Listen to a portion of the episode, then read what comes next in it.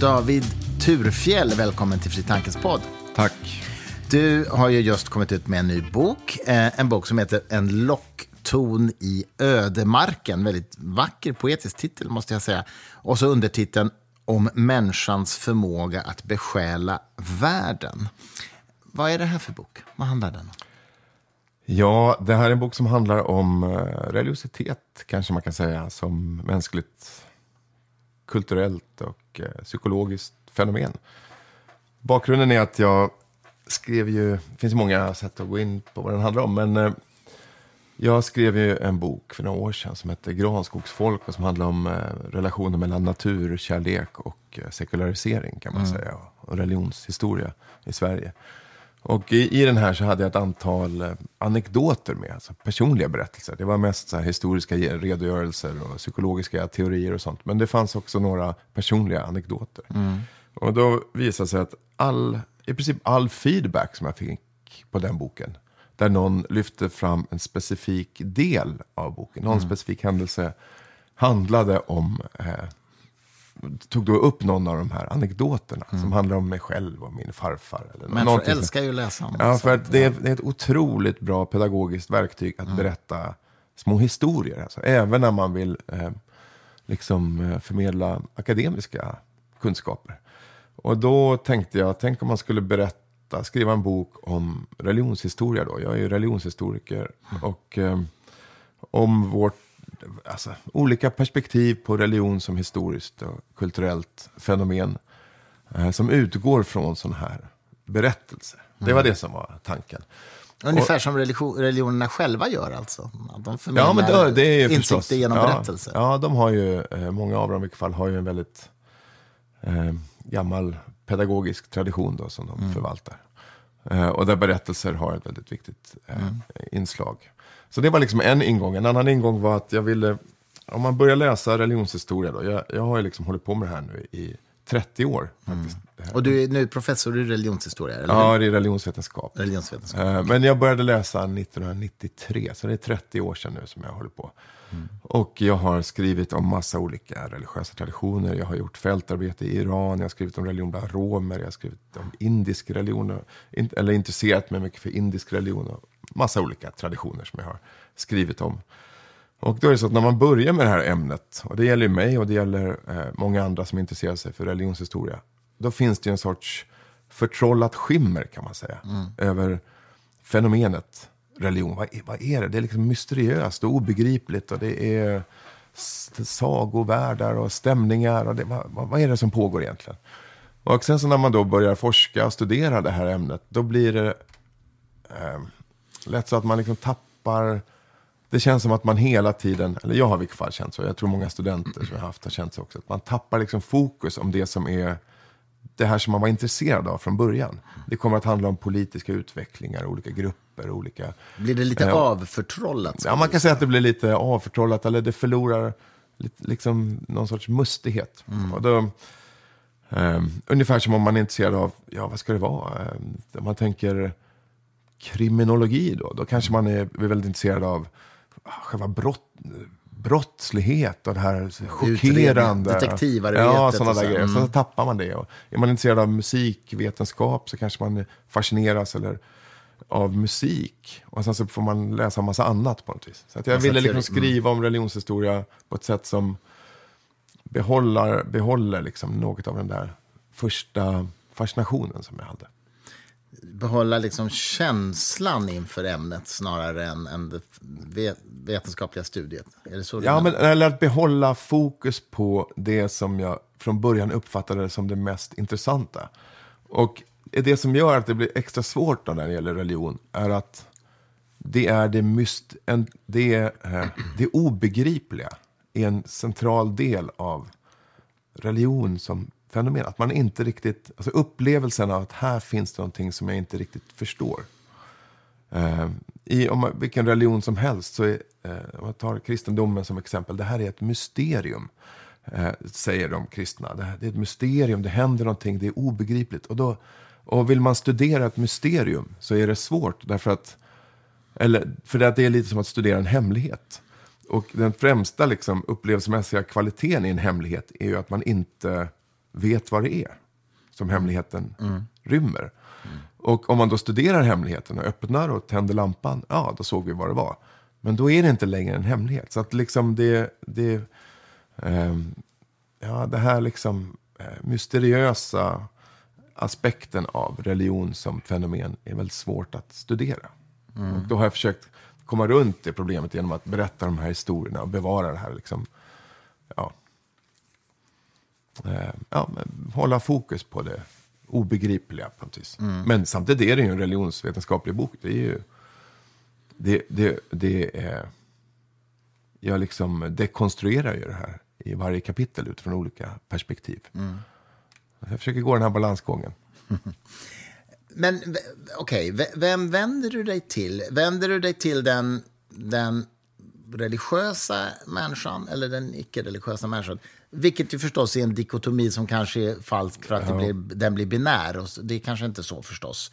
Men ändå huvudsakligen. Ja, Vilken- jag tror att jag vänder mig lite emot just den där dikotomin. Jag vänder mig emot eh, idén att man kan dela in människor i liksom religiösa och icke-religiösa, eller troende och icke-troende.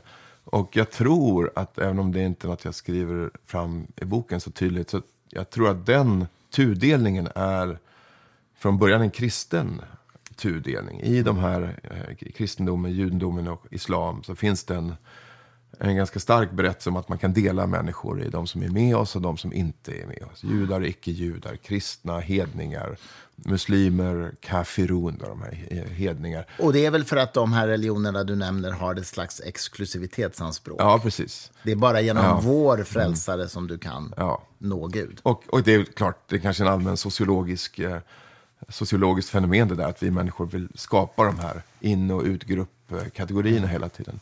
Och jag tror att ut, uppdelningen av människor är i troende och icke-troende är, även om det, den upprätthålls också av, av folk då som är icke-troende, det är ett sätt att liksom förenkla verkligheten eh, för mycket. Därför att jag vet ju inte någonting, jag vet ju inte, jag uttalar mig inte om teologiska, om Gud finns eller något sånt. Det handlar inte alls om sånt. Och eh, det finns ju ingen religionshistoriker som kan utifrån våra källor säga någonting om sånt. Det är ju liksom en filosofisk fråga då kanske, eller en teologisk. Som man kan ha olika åsikter om. Eller om det finns ett liv efter döden, eller om det finns eh, mysteriösa kvaliteter i verkligheten rent objektivt. Sånt där vet ju inte jag, jag uttalar mig inte om det. Eh, däremot så tycker jag mig kunna uttala mig om att vi människor har förmågan att uppleva världen som om den hade en fortsättning i evigheten. Eller vi har förmågan att uppleva eh, våra moraliska uppfattningar som om de var objektivt sanna bortom vår egen uppfattning. Vi har en förmåga att eh, uppleva eh, skönhet och estetik på ett sätt som om det vore liksom en länk till en gudomlig värld. Och det är den förmågan som vi studerar när vi studerar religion. Jag tänker, just det du sa om att vi har en förmåga att se moraliska sanningar som objektiva, det är ju också en, en så att säga, etablerad moralfilosofisk, moralfilosofisk diskussion om den saken, där, där man faktiskt använder vad ska vi säga, filosofiska, rationella argument för och emot den uppfattningen.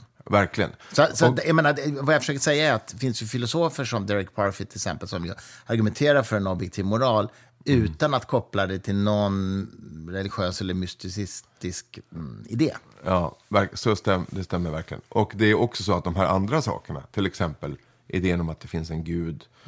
Eh, det finns ju eh, filosofer och teologer som argumenterar för det utifrån förnuftsargument, Ja, eller för eller emot.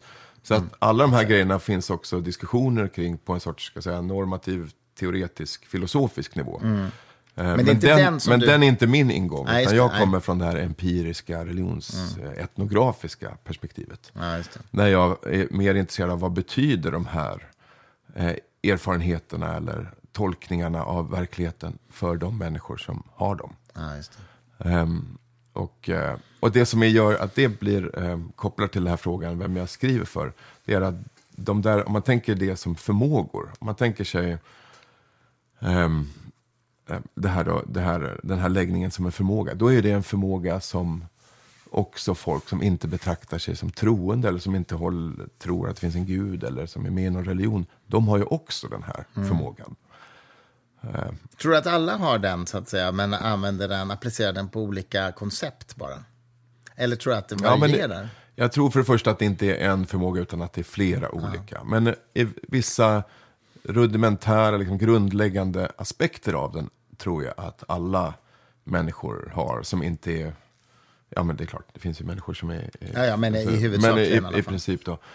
Eh, till exempel förmågan att tänka symboliskt. Att tillskriva symbolisk...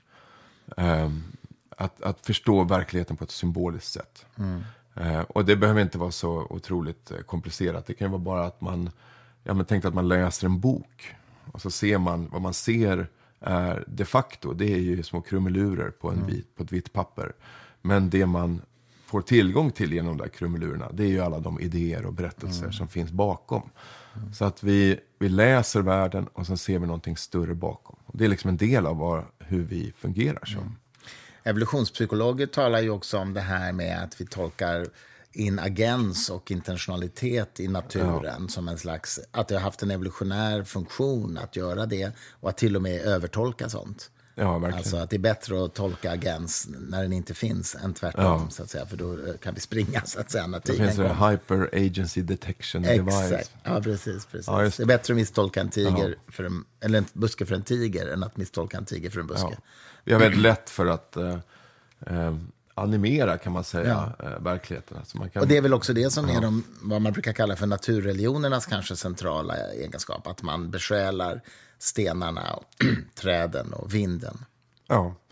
Och vi kan också... ehm, det här betyder också att vi kan ha, leva i relation till... Alltså jag, jag tycker att den här boken som jag skrivit, den är liksom i, kompatibel med det där. Det där är ganska stort inom religionsvetenskapen och cognitive study of religion. Där man, där man försöker liksom verkligen eh, lyfta fram och studera och göra experiment kring de där eh, neuropsykologiska teorierna om, om religion. Och jag tycker att den här boken eh, är kompatibel med, det, med de fynden. Och det är liksom inget som motsäger dem. Nej. Men däremot så har jag en annan, ett annat perspektiv. Jag skriver inte så mycket om HUD, det här. HADD till exempel, det här Hyper Agency Detection Device. Däremot skriver jag om förmågan att, relati- att, vi, att leva i relation med sånt som inte är eh, en annan människa. Och det är ju liksom egentligen samma sak, fast det är kanske lite mjukare, lite mer inifrån. li- Lite mer, jag är lite mer intresserad i den här boken av Ett subjektivt. den subjektiva erfarenheten. Ja, jag förstår.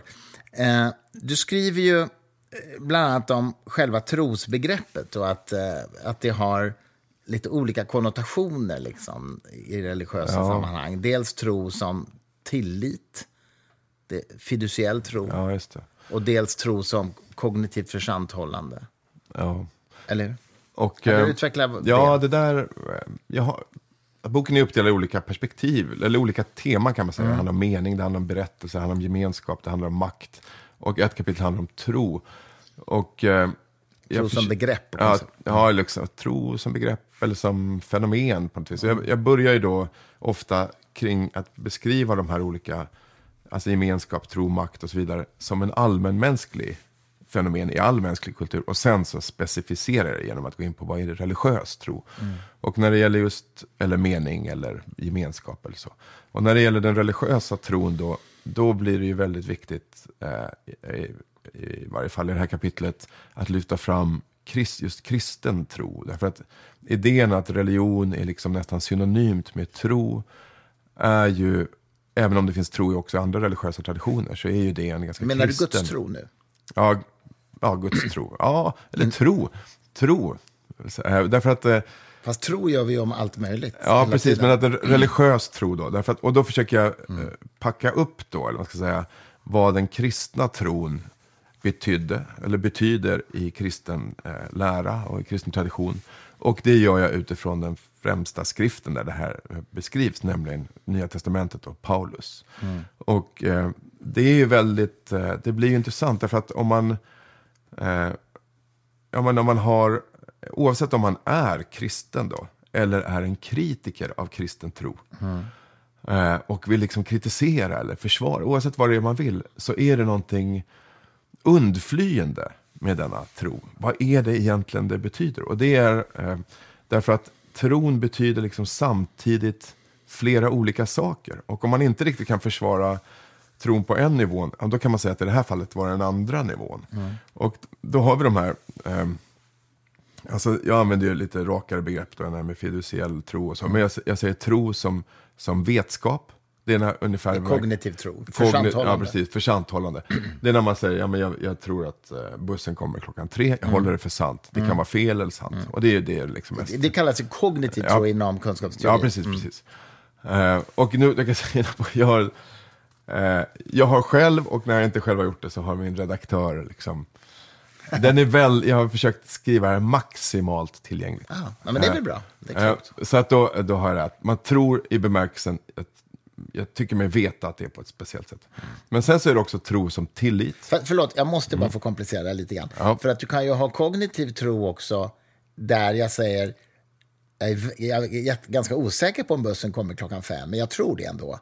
Då skulle ja, jag inte säga att jag tror mig veta att bussen ah, nej, kommer okay. fem. Jag, ja, säga, jag är osäker, men jag mm. tror det fortfarande. Ja, jag okej, okay, okay. det är sant. Men, ja, det, det, är en bra, det är en bra uh, specifikation. Ja, men det är fortfarande ett försanthållande, ja. eller en kognitiv tro är det fortfarande. En sorts, en sorts utsaga om verkligheten så som den finns utanför mig själv. Exakt, precis. Men sen så är det den här, nästa aspekt som är det här tro som tillit mm. ungefär. Mm.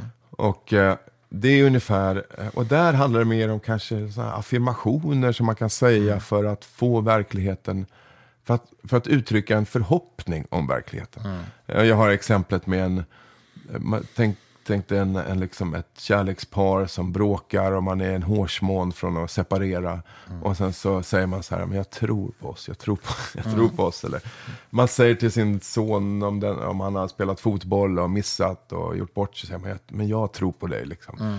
Och det handlar ju inte om att man har gjort en bedömning av hur verkligheten är utanför en själv, utan det är, det är en annan, det är en sorts ja. förhoppning då. Men det intressanta med det kristna tron då hos Paulus, det är ju att det finns också en tredje eh, del som, eh, och det är ju tro som ett kontrakt, som mm. trohet ungefär. Mm. Uh, att man håller sin sida av ett kontrakt. Mm. Och det som är intressant då med Paulus uh, troskap i Nya Testamentet, det är att de här tre, alltså i det som han kallar för Kristi tro då, alltså pistis Krista, som är Kristi tro, där bakas de där ihop. Så att det ena ger det, man håller det som är sant, är sant, för att ett kontrakt har hållits. Ah, och det, är liksom, det här går emot allt förnuft. Det är liksom en, en, en obegriplig konstruktion. Rent så här eh, logiskt. Mm. Eh, därför att eh, vad, vad är det som gör att vi håller vår sida av kontraktet? Jo, det är att vi tror att det är sant att det där har hänt. Och det är den kognitiva ja. aspekten. Ja, men kontraktet är ju inte det kognitiva. Nej, alltså, nej. Så att eh, det är liksom, den går på tvär, kors och tvärs mot allt. Och dessutom är det också så Paulus att det är oklart då i, i hans eh, text om det är den troende som tror på Jesus, mm. som det handlar om. Eller om det är Jesus som tror. Det är Kristi tro mm. kan då rent språkligt både betyda min tro på Kristus, mm. om jag är kristen, eller att Kristus har trott. Mm. Så det är både någonting som någon annan gör och som den troende gör. Så det är en total förvirring. Men finns det inte, finns det, förlåt, men jag måste bara fråga. Finns det inte en slags kausal ordning mellan de här versionerna? Det vill säga, först behöver du den kognitiva församtalandet att det här har hänt. Eh, Kristus dog på korset för, för, för våra synder. Och sen, eh, och sen kommer, och därför så tänker jag hålla min del av kontraktet, nummer två. Mm. Och eftersom jag håller min del av kontraktet så har jag tillit till Kristus, del tre. Ja. Det, det, det, går väl inte, de bygger på varann. Ja, eller? Jag, jag uppskattar ditt eh, försök här nu att reda ut det här. Men jag, eh, men jag tror, och här kan man kanske argumentera för olika eh, hållning. Men jag ser den här, det här då paradoxala, tro, eller par, alltså fler betydelselager. Mm. Eh, motsägelsefulla trosbegreppet som finns hos Paulus. Mm. Jag ser det som en del av den kristna läran, eh, eh, liksom, om man zoomar ut lite och tittar på kristna läran i stort, som är fylld av just paradoxer. Mm. Eh, alltså saker som säger en sak men sen säger någonting annat. Kristus är både människa och Gud samtidigt. Eh, han blev högst av alla namn, och störst och högst av alla gudar, för att han gjorde sig minst. Eh, Gud, han har kommit, men han ska komma. Guds riket kommer komma, men det är redan här. Det är fullt, fullt, fullt av sådana här motsägelsefulla eh, påståenden. Och det är ju för att det här är en mysteriekult, som var en speciell typ av religion som fanns under antiken och som kristendomen kanske är det främsta exemplet på då. Eh, men det är också därför att det här ligger i religionernas sätt att formulera sig. Så ligger något av att skapa, att liksom öppna en, eh, alltså, om man tar det upplevelsemässigt, precis som den här hemligheten som jag började med. Så man får syn på hemligheten, ah, då, eh, det är liksom en, en hemlighet, någonting obegripligt, någonting som vi inte ser, någonting som är mystiskt. Det öppnar, det förstärker känslan av att det finns någonting mer. Och det här är typiskt för en för eh, religiös retorik. Är den, är den för all religiös retorik eller just kristen religiös retorik? Ehm, ja, men det är, det är en bra fråga. Och eh, ja, det beror på hur man definierar eh, rel- det religiösa. Och det finns det, sånt som vi känner igen som religion som är väldigt, eh, kanske inte har så mycket av det här. Men i det här definierar jag religion som, eh, jag använder religionsbegreppet på ett ganska så här common sense, vardagligt sätt.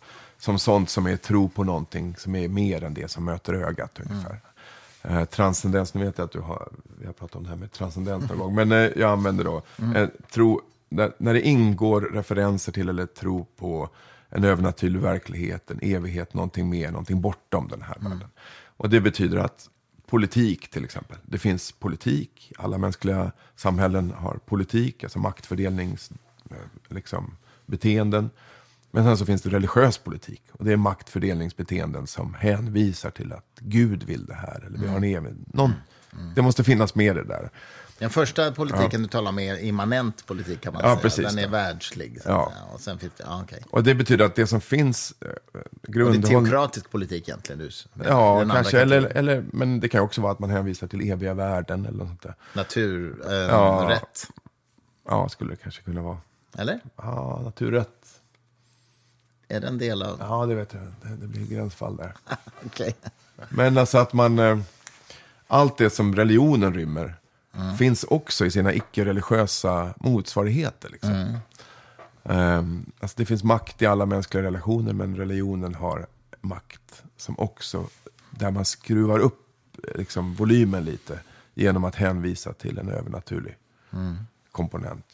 Det kan man ju tänka sig i en slags klassisk maktanalys. Att det har varit bra att göra det för att man får då större kraft bakom sina krav. Om man säger Ja. att det här är vad Gud vill, inte bara vad jag vill. Verkligen. Och det som är, och metoden att göra då det är samma som i det här tros... Alltså det här, eh, genom att skapa lite osäkerhet om vad som faktiskt påstås. Så öppnar man upp för känslan och erfarenheten av att här finns någonting större. Det här är mer än vad du kan fatta. Ehm, och det, eh, ja, så, så den, Och därför bör du acceptera det utan att fundera för mycket. ja, På något sätt. ja visst. Du skriver ju också om eh, det här, som jag tolkar i alla fall, likheterna som det finns mellan det här du beskrev nu och när vi får såna här idéer om att inte... Ja, att du skriver om att vi går och har en tråd som löper efter oss och vi måste gå tillbaks. Alltså såna Ja, ja, tvångstankebeteende det. nästan. Vi måste gå tillbaka samma väg, annars kommer den här tråden inte att nystas upp igen. Eller? Ja, men jag har ju börjat ju det där, eller i början av det här troskapitlet då, så är det ett exempel. Jag var ju en barnfamilj som jag känner. Vi var ute och, och promenerade. och så började de här eh, barnen, eh, ja men de skulle undvika att gå på A-brunnar eller något sånt där. Hoppa mellan sträckorna. Man ha- har vissa sådana lekar för sig. Och då började vi vuxna prata om de här, ja men sådana här neuroser som ganska många hade när de var små. Och, alltså man lekar, men som var lite också, men nå- någonstans mellan i gränslandet mellan lek och tvångsneuros. Till exempel att inte gå på A-brunnar, det. man får inte träffa sträckor. Och en av, av de där lekarna var, eller idéerna var att man har en tråd som, som, som liksom eh, som man drar bakom sig. Och när man då går så går man på vägen. Och om man då går viker av från vägen och går runt en lyktstolpe och hittar någonting. Då måste man gå tillbaks samma väg så att inte Annars fastnar tråden, tråden, liksom. snurrar in där. Det var en sån barnslig tvångsneuros. Och då sa min kompis då, som var med där eh, när vi pratade, där, hon sa så här, ja, jag, jag har en kompis som trodde på tråden. Alltså, Och då frågade jag så här, men vadå, vad menar du att hon trodde på tråden? Ah, jag menar inte trodde och trodde, men hon kunde inte sluta leva som om den fanns. Och eh, det är ju ett, en sorts, ett sätt, jag liksom försöker kategorisera olika typer av tro. Då, men en typ av tro i allmänhet är ju föreställningar och en upplevelse av världen. Till exempel om att man har en sån här tråd eller hur det är. Som man, oavsett vad man tänker intellektuellt om det så kan man inte sluta agera som om den världen var så. Och det är ju liksom, och det här är ju då ett försök att visa att den här typen av föreställningar och tankar finns liksom i, hos människor. Och sen så tar de en speciellt tydlig form i religiösa system och tankevärldar. Men de finns faktiskt där hos många. Och det kan ju gälla en sån här sak som den där tråden, men det finns också mycket Ja, magiskt, annat. tänk, magiskt tänkande är väl en annan variant. Ja, magiskt tänkande eller ehm, att man kanske, man kan ta andra saker, att man skulle eh, prioritera sina barn före andra barn. Liksom, eller att eh, det finns ju massa psykologiska, liksom, hur man beter sig mot sina föräldrar eller vilken typ av, om man är introvert eller extrovert eller om man är, vad man har för, man kanske är rädd för olika sammanhang, man förstår att det inte är farligt men ändå så triggas det någonting. Alltså man har sätt att uppfatta världen känslomässigt och tankemässigt som man inte riktigt kan styra över. Även om man förstår intellektuellt att de inte stämmer. Mm.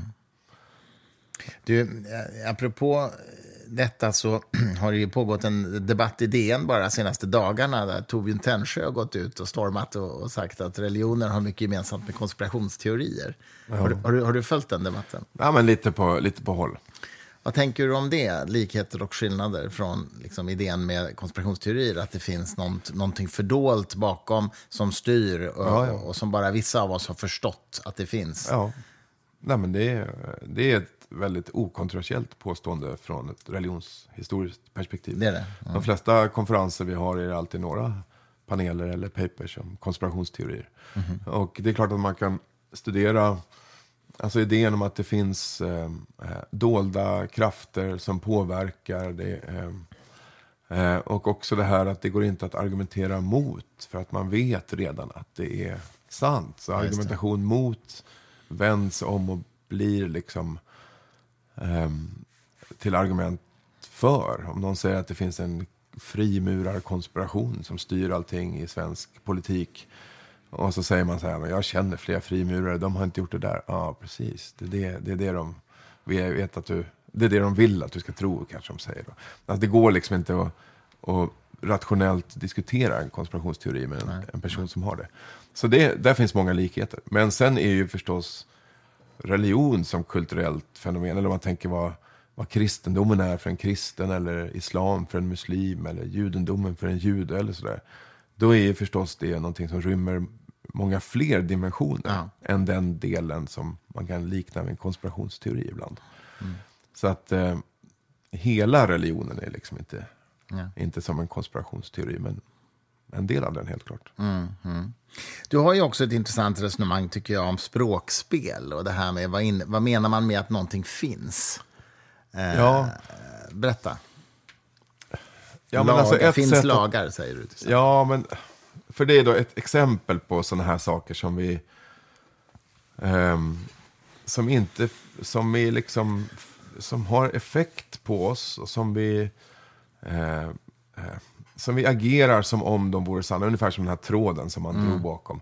Då har jag tre liksom klassiska exempel. Då. Och det är ju då eh, språket. Som vi upplever liksom att mitt namn då verkligen är knutet till mig. Eller att det, det är liksom en social överenskommelse att det här ska, ett språk vi ska använda. Men vi uppfattar också starkare.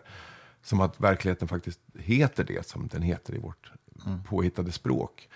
Eh, eller pengar är ett annat klassiskt exempel som är en social konstruktion. Att pengar har värde eller att olika eh, metaller har värde. Och så så har vi enats om det där och då blir det också verkligt, socialt verkligt på ett väldigt högst påtagligt sätt. Så att folk kan ju dö på grund av brist på pengar fastän det bara är påhitt.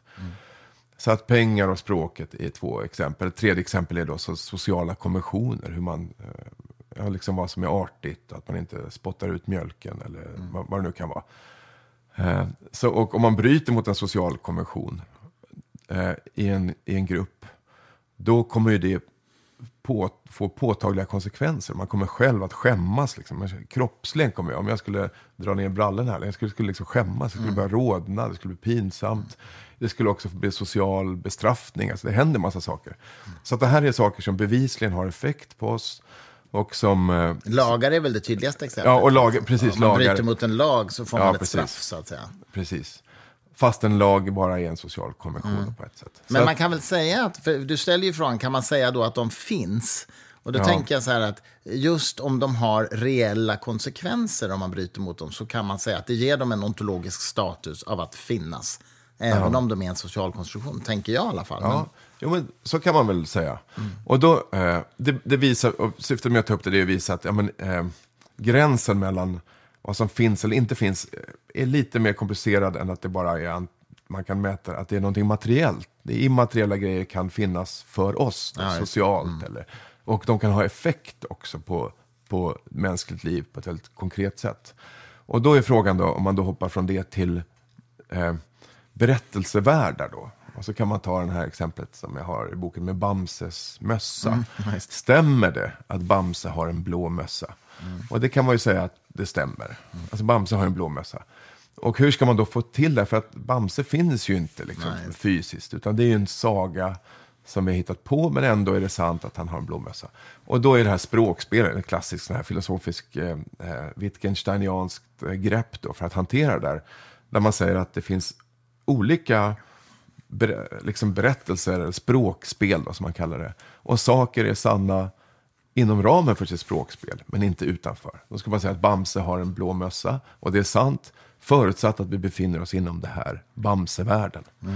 Och från det då blir nästa steg, ja men hur är det då med de religiösa sanningarna? Om man till exempel säger att Jesus är Guds son, eller att, eh, ehm, att Koranen är Guds ord, eller vad det nu kan vara för religion.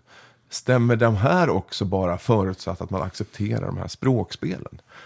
Och i sådana fall skulle man kunna säga att ja, men, eh, Jesus är Guds son förutsatt att vi accepterar Språkspel. kristendomen som ett språkspel. Eller, Det är ju vad gamle KG Hammar skulle ha sagt. Ja, det skulle han sä- säkert Han talade mycket om språkspel. Ja. Eh, så det är liksom en sorts relativistisk eh, syn. På, man kan säga. Och, det, och det är inte helt sådär, uh, taget ur luften. För man kan ju tänka sig då, är, om man blir muslim, eller, alltså det här är ju tydligast när det gäller de här bekännelsereligionerna. då. Men om man blir muslim eller blir kristen eller konverterar till någon religion. Då är det oftast en ritual då där man säger att när man döps till exempel i kristna kyrkor, då läser man ju trosbekännelsen. Jag tror på det här och det här och det här. Fader, son och helig anda, hela, hela paketet. Tror du på det här? Vill du liksom gå in i det här? Bara, ja, jag går in. Och sen blir man kristen. Och då har man liksom köpt det här språkspelet. Och sen kan man säga att det här är sant. Ehm, ja, så det är liksom ett, eh, ett sätt att eh, bena ut det där. Men det är klart, det blir ju inte så tillfredsställande för en sanningsliderlig eh, person som du själv. För att eh, man säger, ja, men, är, ja, men är det sant på riktigt? Kommer man säga då. Och då vill man ju ha en, eh, en övergripande liksom, paraplyverklighet. Ett, ett övergripande språkspel inom vilket alla de här andra språkspelen kan rymmas. Och det är ju då en kamp mellan de här olika, vilken som, vilken som är det. Fast det, jag tycker, det jag upplever som problematiskt när, när man diskuterar religion liksom, som politiskt fenomen, det är ju när, som när förra ärkebiskopen i lördagsintervjun får frågan, ja men tror du liksom att Tror du att jungfrufödseln har skett som historisk förlossning? På, Alltså att det var en jungfrufödsel.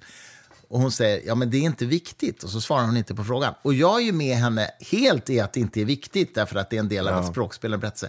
Men hon skulle ju faktiskt kunna säga, nej jag tror inte att det är en historisk händelse, men det är en del av ett språkspel som är viktig på Men det- ett annat sätt. Det är för, Men det gör hon inte. Ja, men då är det den här glidningen då mellan eh, vetskap, tillit och eh, kontrakt. Mm.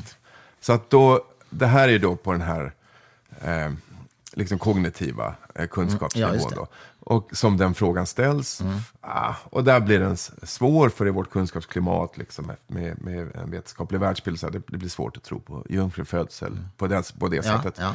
Och då erbjuder då den kristna det här paradoxala Mm. trospaketet möjligheten att glida över i en annan nivå. Men hon skulle ju kunna vara modig och säga nej. Som kognitivt empiriskt fenomen, nej. Nej, men det- men det är en del av den kristna Ja, berättelsen. Men då, skulle, då är ju hela det här ett kristna trossystemet funkar så att det är genom att de här hänger ihop.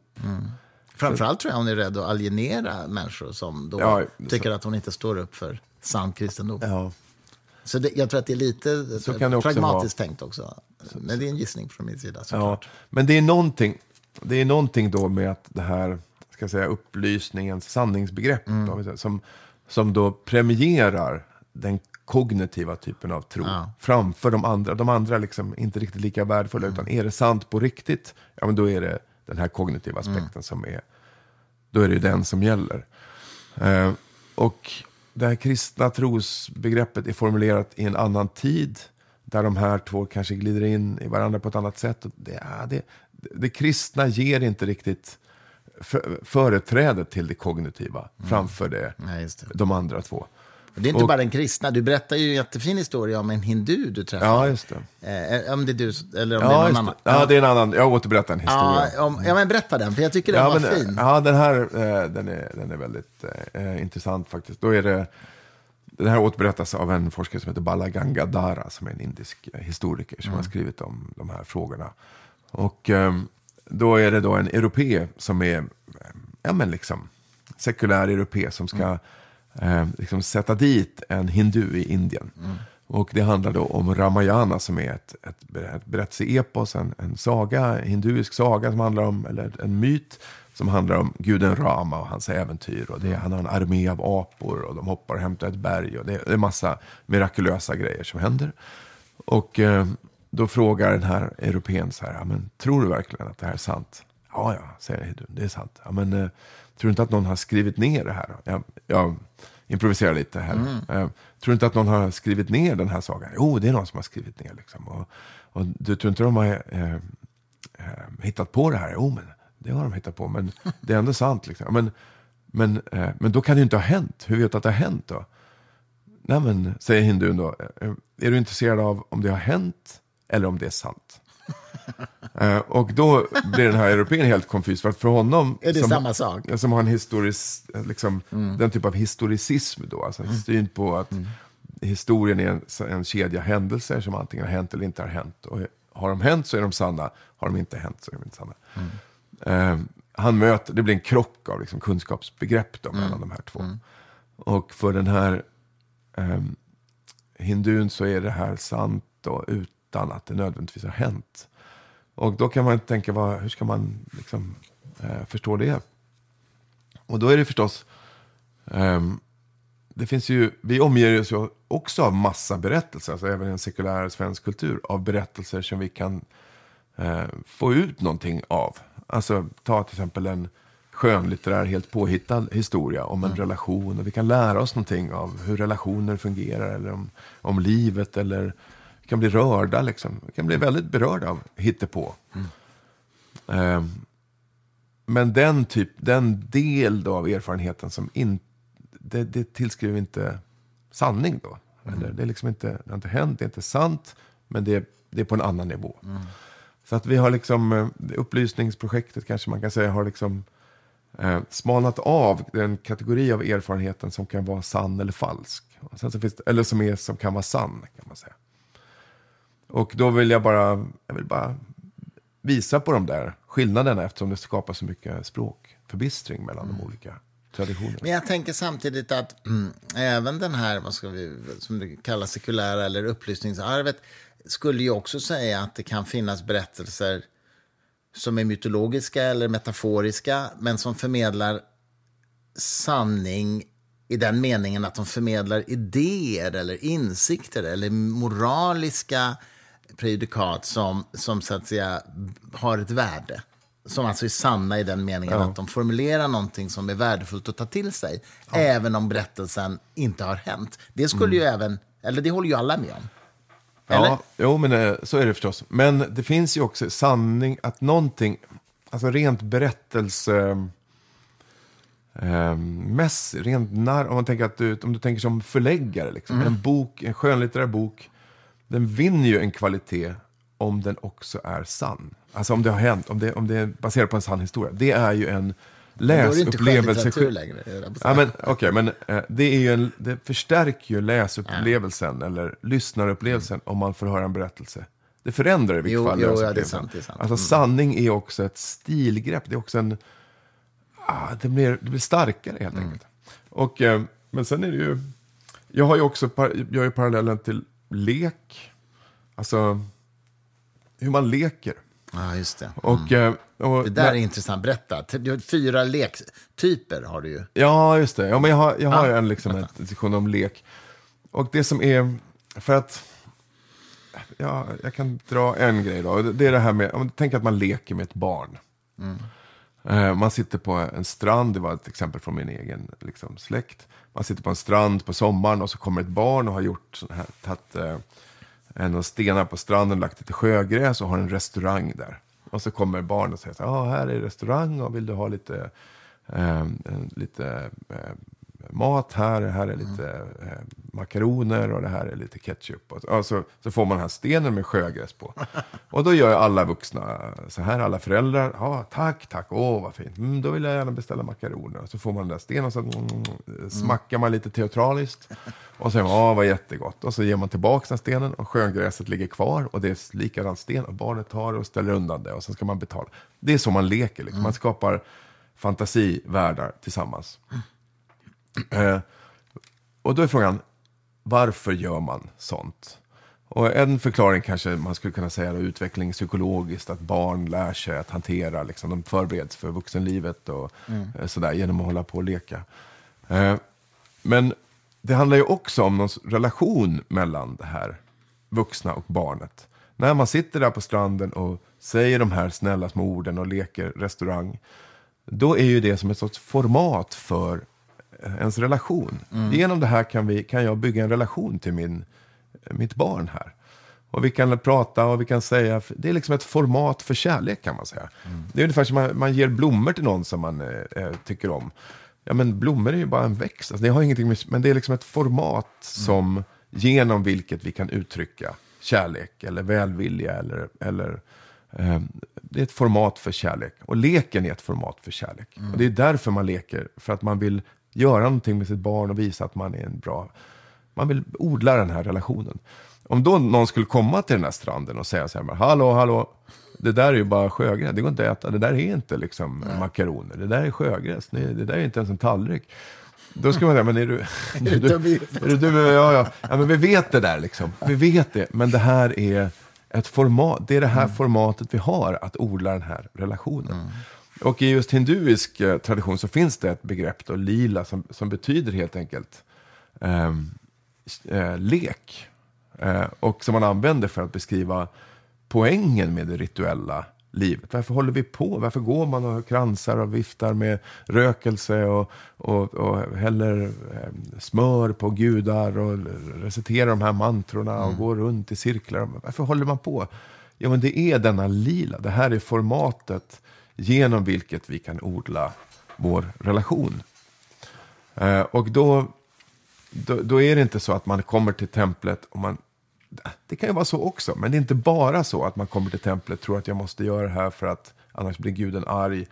Och att man befinner sig på den här försanthållande nivån. Utan det är, det är också en sorts lek liksom. Som är meningsfull på de motsägelsefulla och flerfaldiga sätt som också barns lek blir meningsfull. Så det är liksom ett annat grepp in på hela den här. Jag kommer osökt att tänka på när jag sommar 99 var i Tibet och bodde, tältade på 5000 drygt meters höjd vid en sjö som hette Nantso Lake. Och där fanns det ett litet berg och i det berget fanns det en grotta där det bodde en nunna. Som, eh, jag var inne, jag hade ju en tibetan från Stockholm med mig som kunde vara mm, tolk. Så att jag pratade med den här nunnan. Hon hade skapat ett litet hem där inne och ett litet altare. Och hon gick varje dag runt det här berget. Jag tror det tog en timme, så det var ett litet berg. Litet, litet berg. Men med en sån här bönesnurra. Och det var hennes ritual varje dag. Eh, och eh, jag, jag minns bara, jag tänkte liksom att, ja, vilket, vilket annorlunda liv. Ja. Nej, men det, det där är ju väldigt bra bild. Då, för Vad är det vi håller på med? Vad är... Jag har ju min, eh, hela boken börjar med någon sån där upplevelse i Indien. Att jag kommer till något tempel där de står och plingar med något. Och jag liksom, vad, vad är det vi... Varför håller vi på? Och då kan man ju säga... ehm, oavsett då vad man tror om, eh, om man är religiös eller inte då. Så bygger ju det där, det skapar ju en upplevelse av att livet är, det berikar någonting. Därför att hennes liv där i, i grottan, det blir plötsligt länkat då till de olika bodhisattvorna som hon tillber med den här ehm, eh, bönesnurran då, eller, eller vad det kan vara. Det är liksom hennes lilla liv länkas till en värld fylld av gudar och demoner och buddor och en historia. Hon är förvaltare av ett arv. Hon liksom, det, det, blir, det här blir ett format för, för livet kan man säga för henne. Och det kan det vara om man vill säga att man är buddhist och tibetansk buddhist och tror på alla de här gudavärldarna liksom på något sorts försanthållande sätt. Men även om man inte gör det så kan man ju se att det blir det här sättet att berika tillvaron. Eh, sen har jag, ju, jag har ju också lögn är en annan ingång. Alltså lögnen är ett annat sånt där allmänmänskligt fenomen. Precis som leken så är ju lögnen ett annat allmänmänskligt fenomen som, som man också kan ha eh, som liksom ingång i de här grejerna. Man kan också se det som en lögn. Att vi, de flesta människor ljuger lite till, till vardags. Man, eh, man friserar och man ändrar och man fixar lite så att eh, eh, verkligheten ska framstå lite så som man vill att den ska vara. Och, eh, Men du, innan vi bara släpper lek, jag, vill ändå, jag tycker det var så fascinerande, för du skriver ju om sociologen eh, Roger Calois, ja, just det. som definierar fyra huvudkomponenter i mänskligt lekande. Ja, och Ja, eh, ja, men då är det det här att... Eh, för det första så är lek och spel, det är olika ord på svenska, men på, fl- på play till exempel på engelska är ju samma. Eh, så att det är liksom... Eh, eh, de kategorierna av mänskligt beteende då, eh, slås ofta ihop. Och det kanske är av rent språkliga skäl, för att man har behandlat dem som samma. Och det här, de här fyra kategorierna gäller båda dem. Då. Och då är det till exempel det här... Ro- eh, eh, ja, precis. Det, det, Tävlandet. det är tävlandet som är det första. Som i schack. Så. Ja, precis. Man ska tävla, man ska eh, prova. Och för att kunna tävla så måste man skapa eh, tydliga avgränsningar. Det går liksom inte bara att ha regler, vilka regler som helst, utan man måste skapa avgränsningar för att det ska bli möjligt. Och sen så har vi rolltagandet. Eh, som är det här att man, lek, man leker, spelar mimesis, man leker... Man, Härmandet. Man härmar, precis, tar roller och, teateraspekten. Och sen så har vi den här upprymdheten. Och sen så, som är Ja, liksom acceleration, acceleration. Och sen så har vi... Kallar du det. Mm. Iligo, precis. Det är hans, det är hans begrepp. Och sen så, det sista är ju eh, det här Tur. turspelandet, alltså gambling-aspekten. Och tittar man på de flesta lekar och spel som finns, alltså det kan vara schack eller fotboll eller poker eller, eller, eller barn som leker mamma, pappa, barn eller vad de gör. Eh, då finns ofta de där komponenterna med. Men man kan också lyfta ut de komponenterna ur själva leken och titta på, eh, på religion då. Och eh, rituellt religiöst beteende. Då ska man se att ja, men vi, det, här, det här är också helt, helt fullt av de här komponenterna. De rim, ringar ganska bra in vad det är som vi håller på med. En förstärkt livskänsla, en, ett rolltagande där man liksom härmar andra och bara går in i system som man inte riktigt fattar varför de ser ut som de gör. Och även inslag av tävlan och eh, tur. Och, Men vad, okej, ja, men, vad, vad, men vad kommer lögnen in då, alltså i det religionshistoriska perspektivet? Ja, alltså lögn, det, är, det kan jag säga, det är inte så vanligt i religionshistoria att man använder ordet lögn. Men alltså, ehm, och det är ju för att eh, det låter kanske lite ne, eh, nor, normativt på ett eh, negativt sätt. Men jag ville, jag ville balansera mellan de här eh, två. För lek är ju ett positivt klingande ord och lögn är då ett, ett negativt klingande ord. Och därför använder vi inte lögn för, om man tänker till exempel, även en roman som handlar om en historisk person men som hittar på lite saker eller gestaltar på olika eh, kreativa sätt. Eh, så att det inte är sant i historisk bemärkelse. Vi kallar ju inte det en lögn, utan vi liksom, det finns, lögn är när det är dålig villfarelse. Ja men, eh, ja, men det är väl bara som att ett perspektiv på... Eh, alltså, man kan ju helt enkelt säga att man, far ju, man friserar sanningen. Eh, eller verkligheten, sina berättelser om verkligheten så att den ska passa en. Den, den bild, bild man vill förmedla. Ungefär som man gör när man ljuger. Man säger att jag har... Eh, jag hade bättre betyg i skolan än jag hade. För då framstår jag som smartare. Jo. Men i den det- religiösa kontexten, har du något exempel? Eh, ja, men ett exempel som jag har i boken är ju då, ta den ortodoxa påsken inom ortodoxa kyrkan. Då börjar ju på påsknatten där, så i Jerusalem i eh, gravkyrkan då, där, där Jesus då enligt eh, kristendomen uppstod. Och så, ja, det finns en plats identifierad där som man säger är den här platsen i gravkyrkan och den är en otroligt viktig plats då för Återuppståndelsen alltså. Kristendom, ja precis. Så där, när Jesus uppstår på påskdagen, då går en ortodox patriark in i den där kyrkan ensam med ett bloss så här. Och sen så mirakulöst så pff, börjar det här ljuset brinna. Eh, och alla står runt och man väntar, ska det hända, ska det hända? Och så händer det. Och så kommer han ut ur den här lilla dörren och så håller han upp, titta, det har hänt, även nu händer det, det som hände för 2000 år sedan. Och sen så tänder då de som står där sina ljus på den här blosset. Och så tänder andra sina ljus på deras ljus och så, och så sprids den här påsklågan ut över hela den Vackert. Eh, Ja, det är otrolig, otrolig manifestation av sammanhållning och det här gudsriket som växer. Och det, är, det är fantastiskt. Alltså. Eh, Men det finns en föreställning kanske att det här är ett mirakel, att det liksom är mirakulöst. Du menar han upprätthåller att det Ja. faktiskt tänds av sig själv? Och eh, ja, Den liksom, han gömmer tänd- man får, eller, Jag tänker då att han har en tändare liksom, i, i fickan. Men den där, eh, Mm. Ja, men okej, det är en lögn. det, säga. det, det är en lögn kan man säga. Det var till och med någon muslimsk eh, ledare över Jerusalem under någon historisk period som gjorde en utredning mot det där, ville få stopp på det här villfarelsen. Men, eh, eh, men, det, Ja, det men, då, men då kanske man skulle verkligen pressa den här patriarken, kanske säga ah, men det där är inte det viktiga, utan det viktiga är det här symboliska. Ungefär som Ja. jungfrufödelsen. Det är inte viktigt precis. om det händer. Men miraklet var riktigt. Alltså, Kristus har verkligen uppstått. Mm. Ja, på, det. Mm. är sant på riktigt. Och eh, ja, men då kan vi liksom hjälpa till lite så att folk får lättare att uppleva den där Mm. känslan. Och det är min erfarenhet av den här typen av eh, sliranden med sanningen i religiösa Mm. sammanhang. Att man slirar ofta inte, det är ofta inte liksom fullfjädrade lögner. Så det, det finns väl sånt också, alltså med bedrägerier och kvacksalveri och sånt. Men ofta är det liksom att man, Mirakelpåståenden kan ju vara rena lögner. Ja, det kan finns det vara. evangelikala kretsar som helar och sånt där. ja precis, Ben man kan som förlänga ut. ben och Ja, sånt. Det, det finns sånt.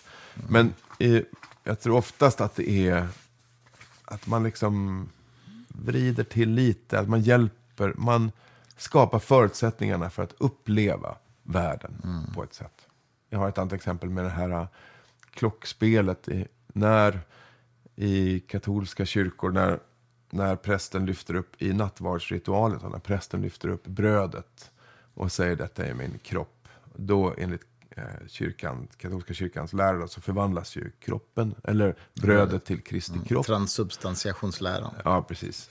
Och när det sker då eh, böjer församlingen ner sina huvuden då för att man liksom tar, vänder bort blicken från detta mirakel som ju faktiskt är då enligt katolsk lära Gud som träder in i världen igen på samma sätt som han gjorde med Kristus och sådär.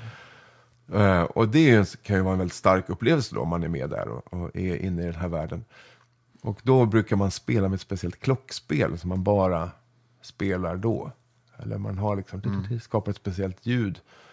Så man gömmer det här klockspelet och så skap, det, eller det finns där bakom. Och så får man känslan att när man böjer ner sig som att man hör himmelens klockor liksom sippra ner. Eller, ja. Och då känner man, ah, shit, det kanske var någonting. Och om man ska säga, men vänta, var det ni som spelade klockorna? Ja, det är klart, det var korgossen här som körde klockor. Men det underlättade att få den där upplevelsen. Eller man kanske eh, får göra lite photoshop så att det ska se ut som att det lyser. Så, pff, man, skapar, man liksom förbättrar lite. Den typen av sliranden är ju väldigt vanliga. Men du, eh, vi ska avrunda. Vi har pratat en timme nu. Men eh, bara sista frågan då till dig, eh, David. Vad, vad vill du att den här boken ska bidra med liksom, i den debatt som finns nu i samhället om religion och samhälle och allt sånt där? Du, du har ju varit en del av den i ett antal år också. Vad vill du tillföra här som du tyckte saknades? Ehm, ja, men jag vill... eh, jag sk- skulle... Det, det är inte skrivet som en debattbok, utan det här är, jag, jag vill förmedla någon typ av kunskap och förståelse för detta kulturella fenomen. Och genom att inte då så tydligt göra en skillnad mellan de där religiösa och de där sekulära. Utan se det här som en mänsklig fantasin, som en sorts förmåga som människor använder på gott och ont. Så kanske man kan nyansera lite samtalet om vad religion betyder för människor. Och jag tror att det kanske kan vara intressant i kunskapsläget nu då, eller debattläget i Sverige. Därför att det är många som famlande eh, söker sig efter något. Eh, något religiöst. Det finns ju någon sorts religiös trend, att folk vill vara religiösa. Samtidigt är de kanske inte eh, liksom, eh, de, har, de är inte troende i någon sorts konventionell bemärkelse. Så, så vad är det egentligen de vill ha och vad ska de ta vägen med sin, det de vill? Och jag tror att den här boken kan hjälpa att kanske låsa upp lite av de frågorna. Intressant. En lockton i ödemarken heter alltså boken av David Turfjell. David, tack för att du var med i Fritankes podd. Tack.